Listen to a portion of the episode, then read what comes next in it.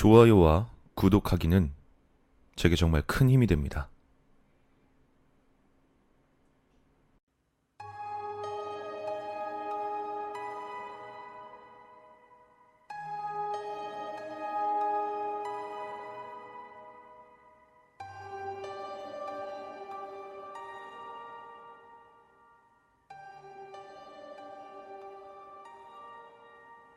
고등학교 때 겪은 일이다.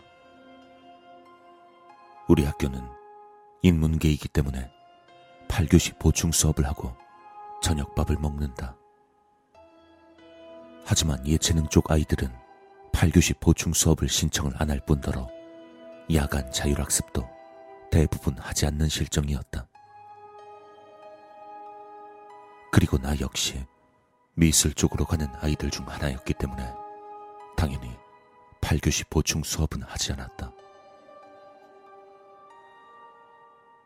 보통이라면 야간 자율학습도 하지 않았지만 그땐 학교에서 실시하는 독서 수행 평가가 얼마 남지 않았을 시기였다. 지정 도서도 거의 읽지 않았기 때문에 우선 책을 읽기로 마음먹고 야자를 하게 되었다. 하지만 문제는 8교시 보충 수업 시간 동안 내가 있을 곳이 없었다. 1학기 땐 다행히도 우리 교실이 8교시 보충 수업 때 비어 있어서 괜찮았지만 2학기 때는 1학년 건물 전체가 비는 곳이 하나도 없었다. 고민 끝에 담임 선생님께 말씀드리니 독서실을 사용하라고 이야기를 해주셨다. 우리 학교 건물 맨 위층인 5층엔 독서실이 있었는데 8교시가 끝나면 여기서 야간 자율학습을 할 수 있게끔 되어 있었다. 크기는 교실 두 개를 이어놓은 크기였고 이것이 가운데 계단을 끼고 양쪽에 하나씩 있었다. 한쪽은 여자실, 한쪽은 남자실이었다. 난 독서실 열쇠를 들고 신나는 기분으로 위층으로 올라갔다. 사실 독서실 열쇠는 학년 부장 선생님이 직접 관리하셨으니 이런 특권을 누릴 수 있는 기회가 많은 것은 아니었다. 기분 좋게 책과 가방을 싸들고 독서실에 앉아서 책을 읽기 시작했다.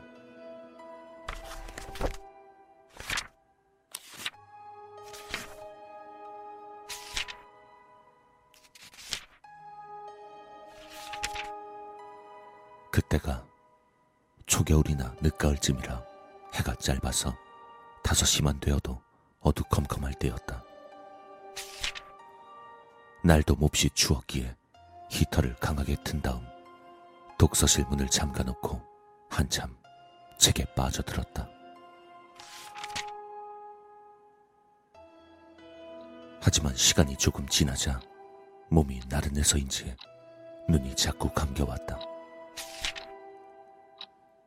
결국 난 몰려오는 졸음을 이기지 못하고 책을 옆에 둔 채 독서실 불을 끄고 엎드려서 잠을 청했다.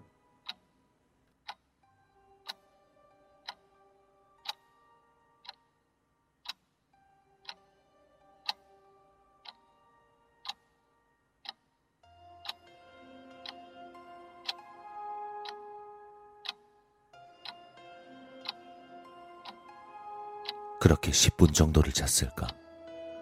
독서실 뒤쪽에서 나고 있는 이상한 소리에 잠이 깼다.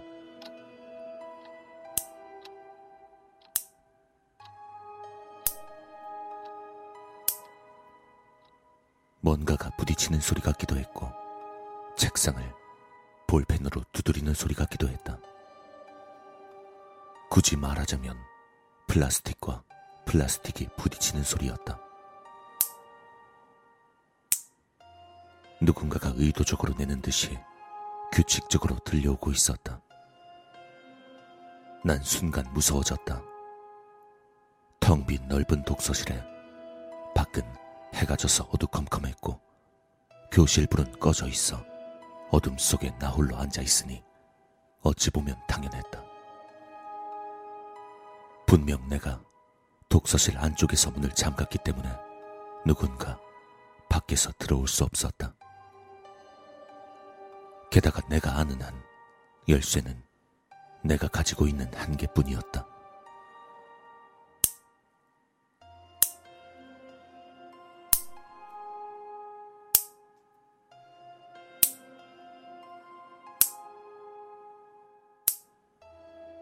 난 두려움에 떨며 숨을 죽이고 소리가 나고 있는 위치를 파악했다. 대략 내가 앉아 있는 책상 줄보다 두세 줄 정도 뒤인 것 같았다. 이곳의 책상은 일반 독서실 책상처럼 옆엔 칸막이가 있고 위쪽으론 사물함이 달려 있어서 고개를 돌린다고 해도 누가 있는지 파악하기 어려웠다. 누군가 있는 건 분명했는데 어두운 데다 책상이 가려져 있어 잘 보이지 않았다. 그나마 어둠에 익숙해진 눈으로 조심스레 책상 아래를 바라보니 책상 밑으로 교복 치마와 다리가 보였다. 누군가 자리에 앉아 있던 것이다. 순간 무서웠지만 이성적으로 생각해보면 나 말고 열쇠를 가진 사람이 또 있을 수 있을 것 같았다. 그렇게 무서움을 달래고 일단 불이라도 켜기 위해 조심스레 자리에서 일어났다. 어차피 불을 기록하기 위해선 그 학생이 앉아있던 자리를 지나가야 하니 슬쩍 확인할 수도 있을 것 같았다. 그런데 내가 자리에서 일어나고 얼마 가지 않아 소리가 갑자기 끊어졌다.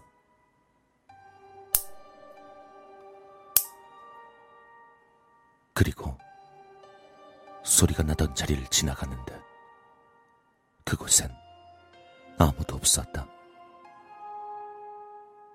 분명 교복 치마를 입은 학생이 앉아 있는 걸 봤는데 지금은 전혀 보이지 않는 것이다. 너무 무서워서 바로 달려가 불을 켜봤지만 역시 독서실엔 아무도 없었다. 물론 문을 여는 소리도 들리지 않았고 문도 잘 잠겨 있었다. 오늘 이 독서실에 들어온 사람은 나밖에 없는 것이다. 이성적으로 생각할 수 없을 정도로 두려움이 가득 차서 바로 독서실을 빠져나왔다. 그 뒤로 너무 무서워서 독서실에 갈 수 없었다. 다만 집에서 혼자 공부를 할 때도 플라스틱 부딪히는 소리가 나면 움찔하게 된다.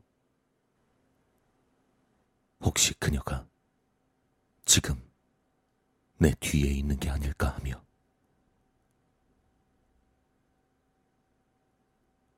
아직까지도 그때만 생각하면 섬뜩해서 견딜 수가 없다.